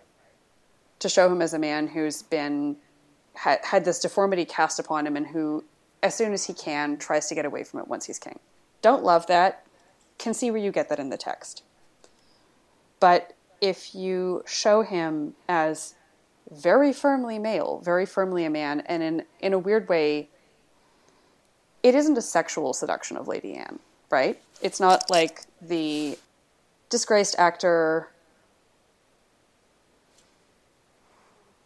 There we go. It's not like the Kevin Spacey version of Richard III that he did at the Old Vic, where he and Lady Anne were literally rolling around on the floor together, which was very sexual and, frankly, didn't really carry off well. I agree that that scene was very was effective. Um, but I hmm. I know that you just said that you want to give someone else room to talk, but I I guess when you say it was effective, if you've added that Richard III is one of your absolute favorite plays, then I assume you just mean it was like an effective production of this play. Or what was for you overall when you come away from this production for both of you? What did you feel like was effective, or what did it create? What world did it create, or what did it create in you? I'm going to talk about what the live production I saw because that was different. I think to me, it what what was really exciting about it was that was because he went off book and the the fact that it was in translation made that possible. Um, mm. and it sort of meant that you never knew what Richard was going to do at any point in time. Um, mm-hmm. and it was very destabilizing and you it was very exciting and you just kind of were on the edge of your seat watching this Richard going all right, what's he going to do next? And what's the next adventure going to be? I've seen so many Richard the Thirds that sometimes you watch productions, especially if they're not particularly good, and you're just sort of checking off in your head, okay, like we killed Clarence, okay, there goes mm-hmm. Hastings, okay, and you mm-hmm. just kind of this like this was a really good Hastings though. Uh, yeah, it was. Um, but you're you're just sort of like checking off, and you're like, okay, I know where I am, and all right, he's gonna woo Lady Anne, and like like you just sort of know what's what's happening, and you're just waiting for them kind of to do the play, and you've got ideas. You know, there might be new ideas along the way, but there's a certain way where, I mean, yes, it's scripted, um, but this just sort of like a felt like a jolt of energy into, I mean, into a production that really benefits from that for i mean I, I understand having talked to you about this at like that you know the fourth wall breaking is a very common thing in german theater. But i guess given that this is already a a play that does that i thought that this was such a brilliant way of sort of making it modern and relevant was to add these ad libs that it just felt very richard to me and I, have heard a lot of people talk about how they find Lars Eidinger's performance is like dangerous, and I'm not sure that I agree with that, but I did find it sort of like I just didn't know what was going to. I felt like, oh, I don't know what's going to happen because they're going off book, and so mm. to what degree were they going to go off book? I didn't know, and that was kind of exciting. I agree with you, and I think that's probably why I liked Hamlet more than either of you because I saw it live and there was way more of that. Mm. And I think that these things benefit from that, and that's a whole nother conversation about what it is to show a video recording of a piece of theater, especially when it's this kind, and when there is so much about improvisations with the audience. And um, and I'm guessing that that's sort of exactly the reason why we're hearing this difference and why it's so starkly aligned with who's seen the live productions and who's not, and why I preferred Hamlet. And then also having preferred Hamlet and then watching Richard not live, and I saw Hamlet live, why I don't prefer it because it wasn't as surrounding around me and visceral. Although, of course, I could tell that, I mean, the set design was nice, it wasn't as like I really loved the dirt. Um, and so this, you know, it was it was fine. The set was pretty boring, but that's fine. But the music was great, and mm-hmm. the mic was great, and the video recordings.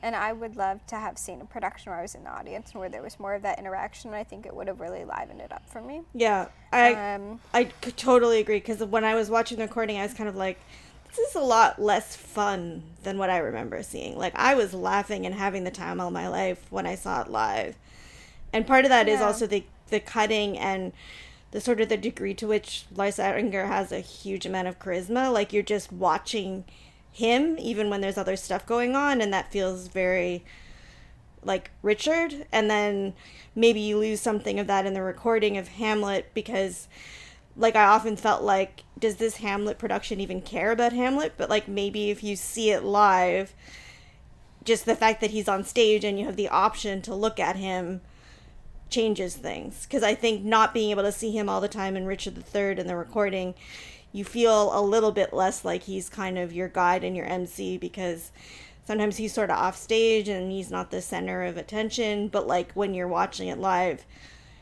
you have been conditioned for him to be the center of attention. Yeah, when you're watching Hamlet, you know he'll like he'll send he'll like send off Rosencrantz and Guildenstern and be like, I have to do a monologue now. Like you guys go, and Mm-hmm. he's so much the puppet master. And that's the thing is though I think he does a really really really similar thing in both of these plays. Yeah. And I saw one of them live first, and so for me watching Richard III, I was like, okay, Lars is doing his thing. Yeah. Cool. It's fine. Whatever. Yeah, I'm not saying there's anything wrong with Margaret, but I'm like, oh, cool. She's being played by a dude. Great. Why? there's so many amazing actresses in this ensemble. And then, you know, uh, sound design, amazing. Loved it. But then um, he does this rap uh, Richard from like Tyler the Creator, and like of course he still says the N word because this is Germany and no one is woke about it, and I just had to roll my eyes and I don't know. Um, and so in the end, I was like, okay, visually, this isn't compelling for me. It's not as compelling as Hamlet was visually, and I really, really like amazing aesthetics. Sound design it is, and Lars is doing his thing, and it's fine, whatever. Um, so I think that's the reason why I wasn't blown away. Some highlights for me, however, were what they did with the murderers in the tower. These people, I don't know how like how they translated it, but like those were actually like real people, like real characters. Like I was like, "Oh, I totally see these people."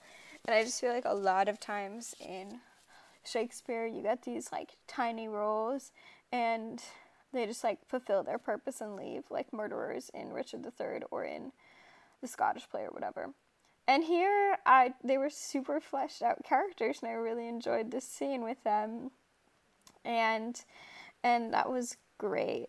And I think a lot of a lot of it in sort of cutting down the cast, they even they stopped introducing new characters at some point instead of doubling certain characters. They just sort of had like, for example, um, I don't know. They had they didn't introduce they just had like Ratcliffe be the guy at the end who comes when Richard orders. Normally, he has like this new guy like Tyrell who he orders to kill. Um, to kill whom? Remind me. Yeah, at the end he has someone new who he's ordering to kill someone. I'm so sorry that I'm blanking on which murder this is. And here they just have a character that we already know. And so that was one way in which they did it. They gave these, instead of introducing new characters unnecessarily, um, they used characters that they already had and stuff like that. And I did feel like some of these characters, smaller characters like the murders, were more fleshed out. And there were funny parts, and what I already mentioned about Buckingham and like the very specific language that they're using that's more informal and funnier. Uh, I really appreciated that. A really funny moment when Richard is pretending to be super religious and he's standing up on the balcony and someone calls him and then he looks up as if God were addressing him and then realizes that it's just the people down there. Super funny. And so I appreciate that, and I'm sure there were even more of those hilarious moments in person, and I would have appreciated that in person. But for me, watching it on the video, I was just like, I don't care. Like, this is not, I'm barely seeing anything new. So all of a sudden, what did I appreciate most about this Richard III? Like, the murderers. and like these two murderers, because I'm like, this is new and interesting, and I haven't seen this before. And the, and the rest, I don't know. Um, I had sort of seen it before in Hamlet. Yeah. Um, I think I, that's how I felt about Hamlet. Is I was like, oh, I've seen this before in Richard III. Yeah, and so you know that's yeah that's that's what it is. So for me, it was the murderers, funny moments, and the badass, amazing ending shot image, which were really really great for me. Yeah, I think watching the two back to back also showed me like a lot of the directorial tricks, or not tricks, sorry, ticks, for better or for worse. Like the fact that they both have this kind of big prologue scene. One is the party and one is the grave, and that they both leave some kind of mark on the stage, whether that's the confetti or the or the dirt. That there's, you know, kind of similar showboating from Lars Eidinger. Uh, you know, the the problems with women. Like they're just there's certain things that like that maybe seemed novel the first time, for better or for worse. Like I didn't the the misogyny didn't tick me off as much in isolation with just Richard III, but then when you see it in both Richard III and Hamlet, yeah, And it's more violent in Hamlet, I think. yeah. But yeah, so question for the group. Was this the same play basically? right? Like I think that's the thing. At the end of the day, you know, let's do another one of these in 10 years when Lars is playing King Lear and it's the exact same. Like Yeah. I think that what he does is good, successful, works really well, sells out internationally, and that's fine. But that combination, Eidinger Ostermeier, it's gonna be the same thing. Yeah. Yeah, it it is kind of stale in a way that you don't see that with other director actor combinations where they're doing very different things with each But production. it's not the way that it's not stale is when you're seeing it live. That's true. And he's responding to your audience. So it's stale if you watch a video of it, and that just proves why theater should be experienced live. Because I don't think it would be stale if you were sitting in the audience Mm. for either of these, because you don't know. It's what you were talking about. You don't really know what's going to happen. Like I said, the production, the recording we're watching of Hamlet is from 2008 or 2009. And I can tell you guys, having seen it in 2019, that there were way more bits and way more funny parts, slapstick moments, improvisations with the audience. And you just miss all of that. Mm. Oh, the yogurt on his face was like so gross. I don't know. I don't know what it actually was. I'm not sure. Um, Somebody I read one review that suggested it was mayonnaise, whether that's true or not. I thought it was like potato when I saw it live. Well, I well ugh, like mashed potato. I don't know. I don't know what it. I don't know what it is. Mashed theatrical potato with spirit gum. I've got to say, um, you know how I mentioned earlier tonight that I love gross and disgusting? Mm. I do, but not that. I thought that, like, that was actually, I was like, oh my god, I don't want to look at you. Like, oh. Oh, I have a question for you. Noemi, because apparently all this dirt is quite common. So, what is the shower situation like backstage in German theaters? Okay, I've just got to say that, like, I haven't, I haven't checked out the showers at the Schaubühne, just at Gorky. We don't have enough showers, I've got to say. like, no, for sure, after a lot of shows, actors will shower, and we do have showers backstage.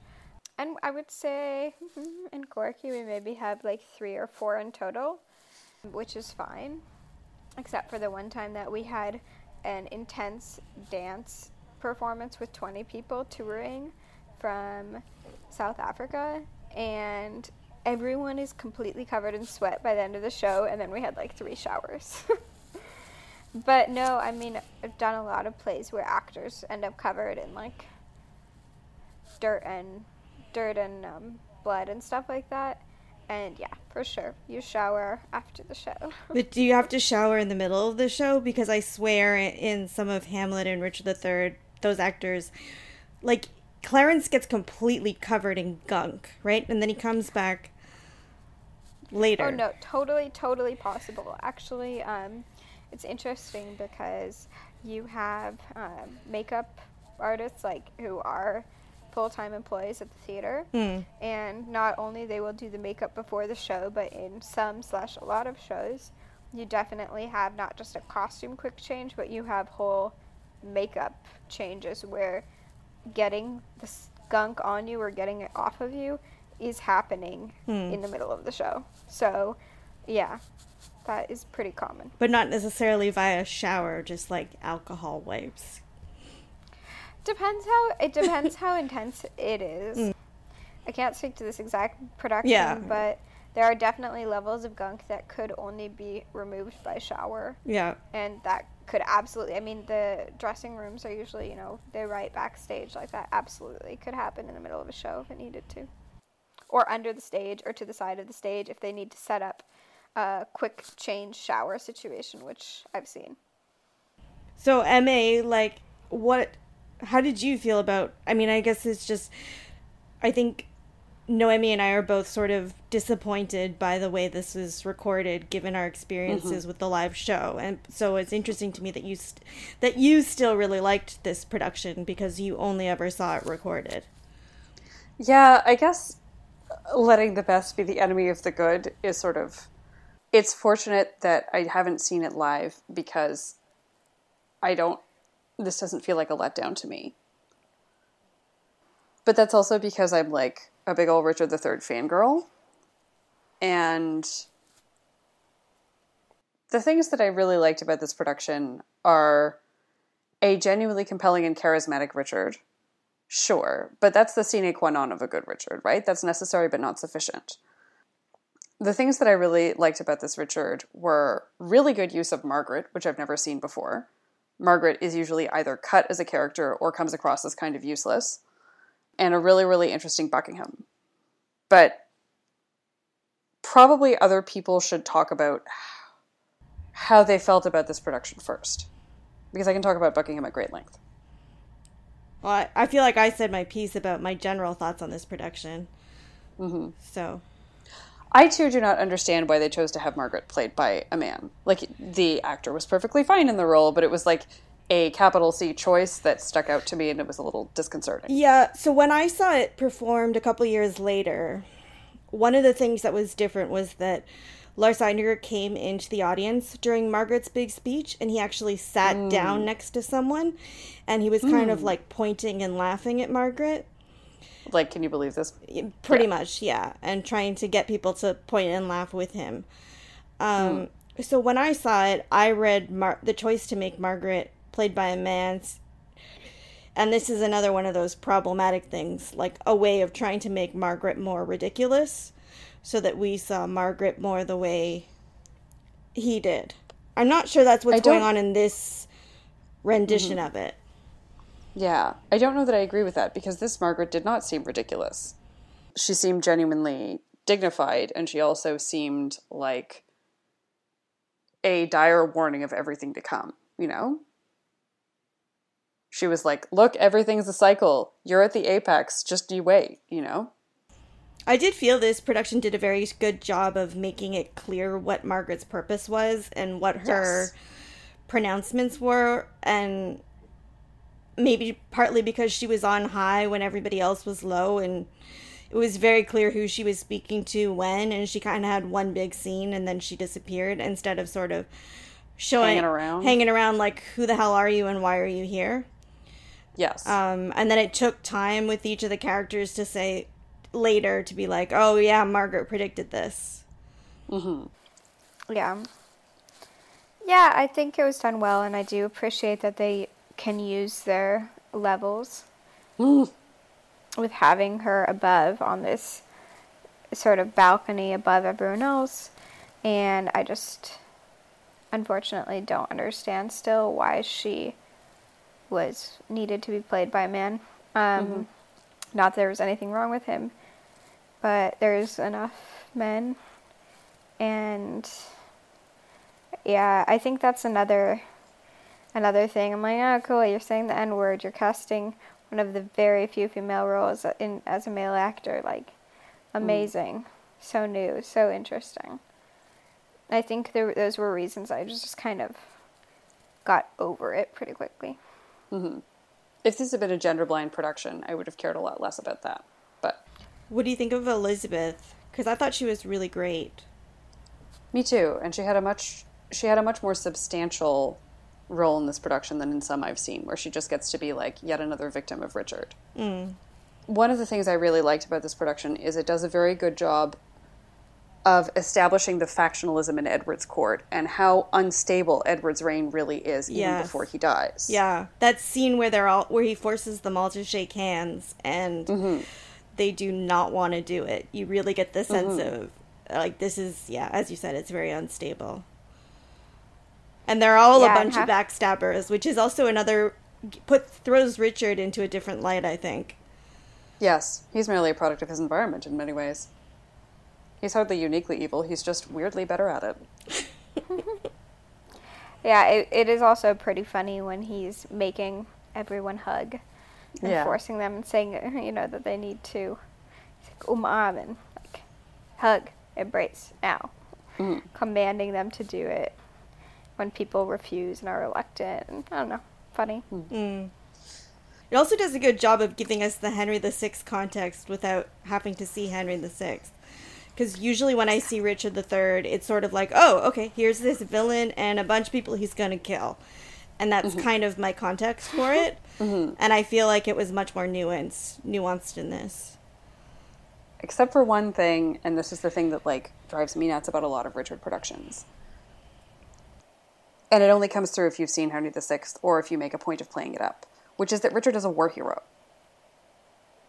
Like, part of the reason everyone is terrified of Richard is not just because he's disabled and therefore deformed and strange and grotesque.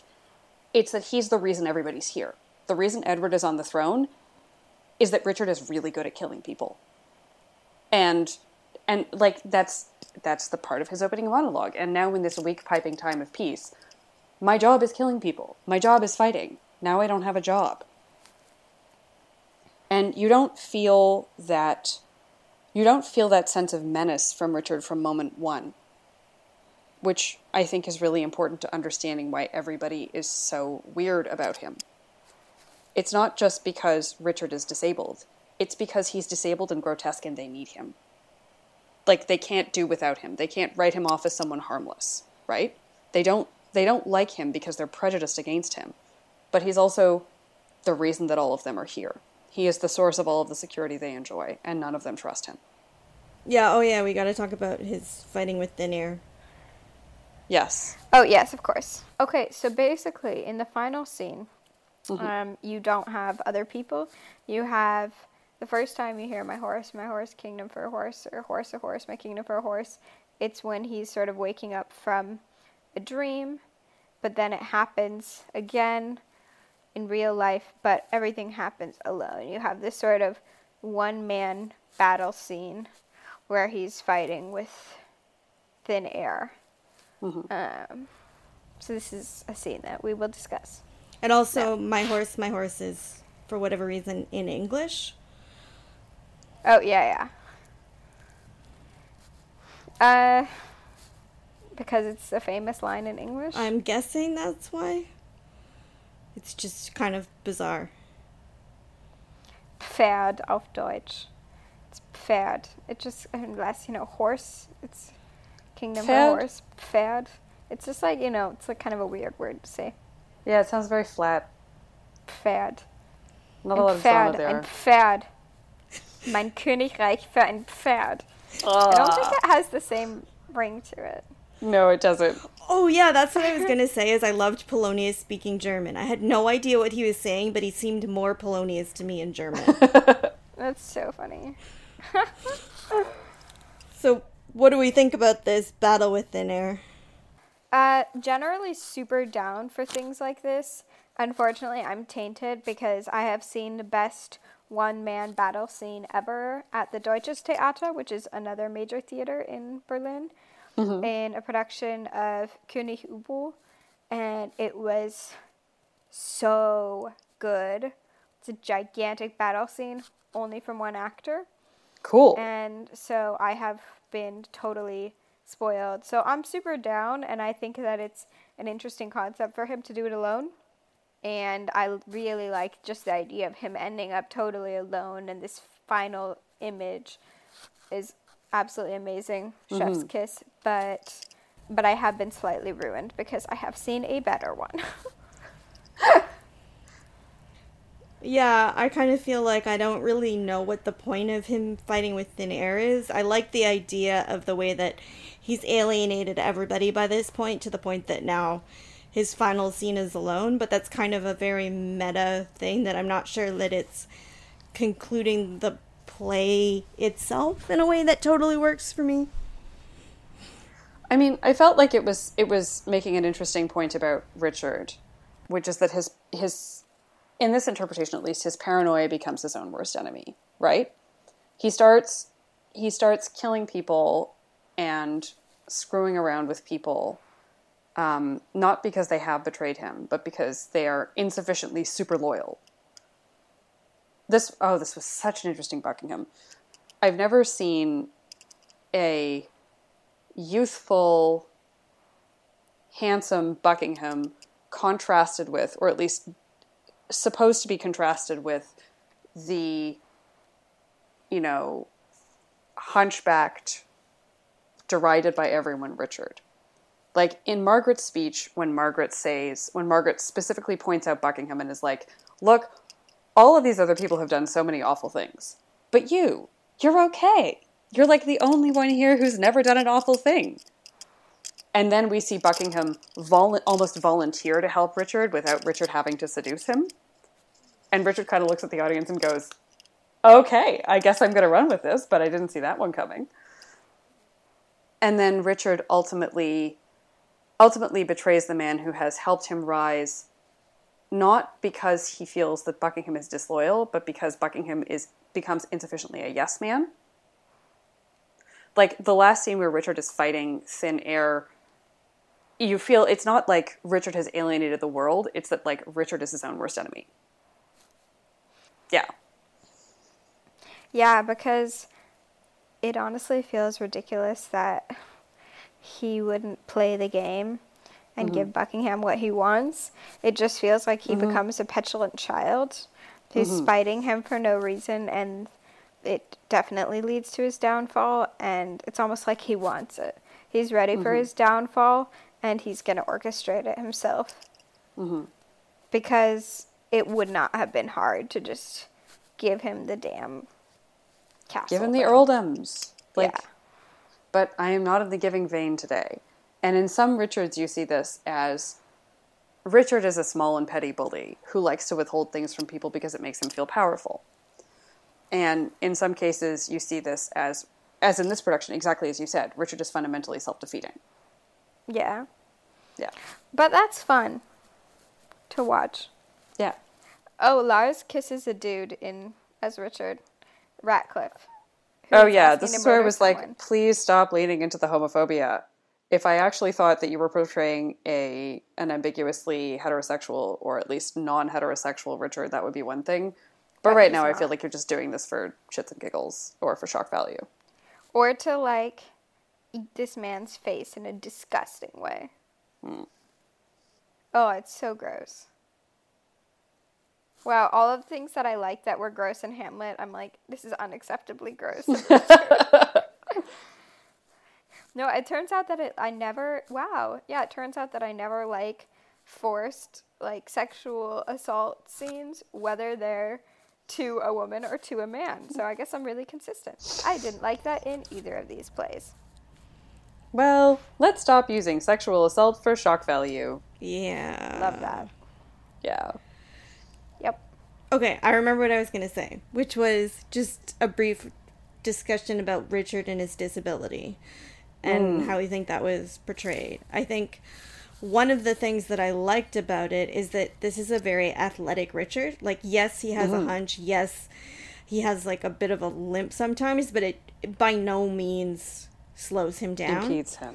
Yeah. And so this is one of the few Richards where I felt like, yeah, I can see you being in a battle and kicking ass because just because you, you know, are a bunchback toad does not mean that you are not fully capable. Um, and that's something that I really liked. Um, and something that I noticed in the production, the staging when I saw it live a couple years later, was that Richard sort of takes every opportunity he can to sit down, which I felt was really realistic. And often what he did is he sort of made people come to him, um, which was kind of an interesting inversion of what Rupert Goold and Ralph Fiennes did with Richard III, where Richard was kind of circling this stage always. Um, uh-huh. Whereas with Lars Eidinger, he was like, no, I, I'm in pain. I'm going to sit down and I'm going to find a mm-hmm. way to make people come to me and find power in the fact that I'm sitting down. Mm-hmm. when when plays really want when when portrayals of Richard III really want to engage with Richard's deformity, quote unquote, how much are they also willing to engage with the reality of his disability? this production seemed much more willing to engage with the reality of his physical circumstances than many would be. I don't know. What do you think about the braces? And I guess I'm not sure how I, f- like. I mean, we are talking about the corset, but I guess I'm not sure how I feel about the corset in the context of how it's portraying disability pre-corset. That's something to be corrected. Yeah. Or Yeah, because I guess I just didn't feel like there need. I didn't get the sense that it needs to be corrected in the first half. But Well, on the other hand, I mean, this Richard is like such a fundamentally insecure man, right? Yeah. In a way that other Richards aren't. Yeah. And you do, there is like that progression of going from the t shirt to the tux. And so, in a way, it makes sense that if he's tr- keeps trying to perfect his body, that the next step is straightening his back. To no longer, yes. Like I said, I think that's just because he's in this role of the kingship that is structured in the way that none of his other roles have been. Yeah. Um, and that's why he hates it and chooses to self-destruct within the context of this production. Hmm.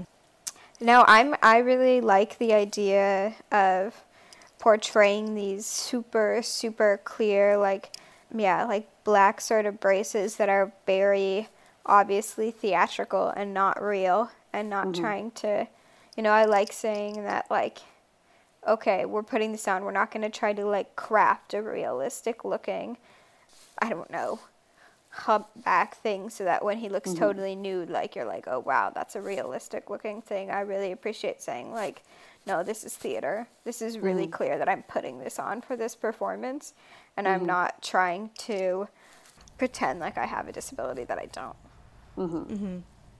Yeah, that's true. It, in a way, it makes it more palatable if you get the the idea of casting an able-bodied actor. Yeah, exactly. No one's pantomiming being a disabled person. I- I wonder if he's one of the only Richards who like didn't throw at his back playing the role. Because you hear horror. Sto- uh, every actor has a sto- who's played Richard III has a story about how they ruined their back by playing Richard III. That is so dumb. Man. And they're like, ah, yes, anything for the art. It's my craft. Okay, so that's the end of this episode of the 21st Folio. Where can we find you, Noemi Berkowitz? Hi, you can find me on my website, noemiberkowitz.com, or on Twitter at noemiola. And you can give me a job as an actor, director, or translator. What do you translate? German, Polish, English, and theater. You can find me at Lapsed Victorian on Twitter. And I'm Alex Heeney. You can find me on Twitter at bwestcineaste. That's B W E S T C I N E A S T E. And you can also find me and often Mary Angela on the Seventh Row mm-hmm. podcast where we talk about films. If you enjoyed the episode, we would really appreciate it if you would consider rating and re- rating and reviewing the podcast wherever you're listening to the podcast. And we'd love to hear your thoughts. So, thanks for listening.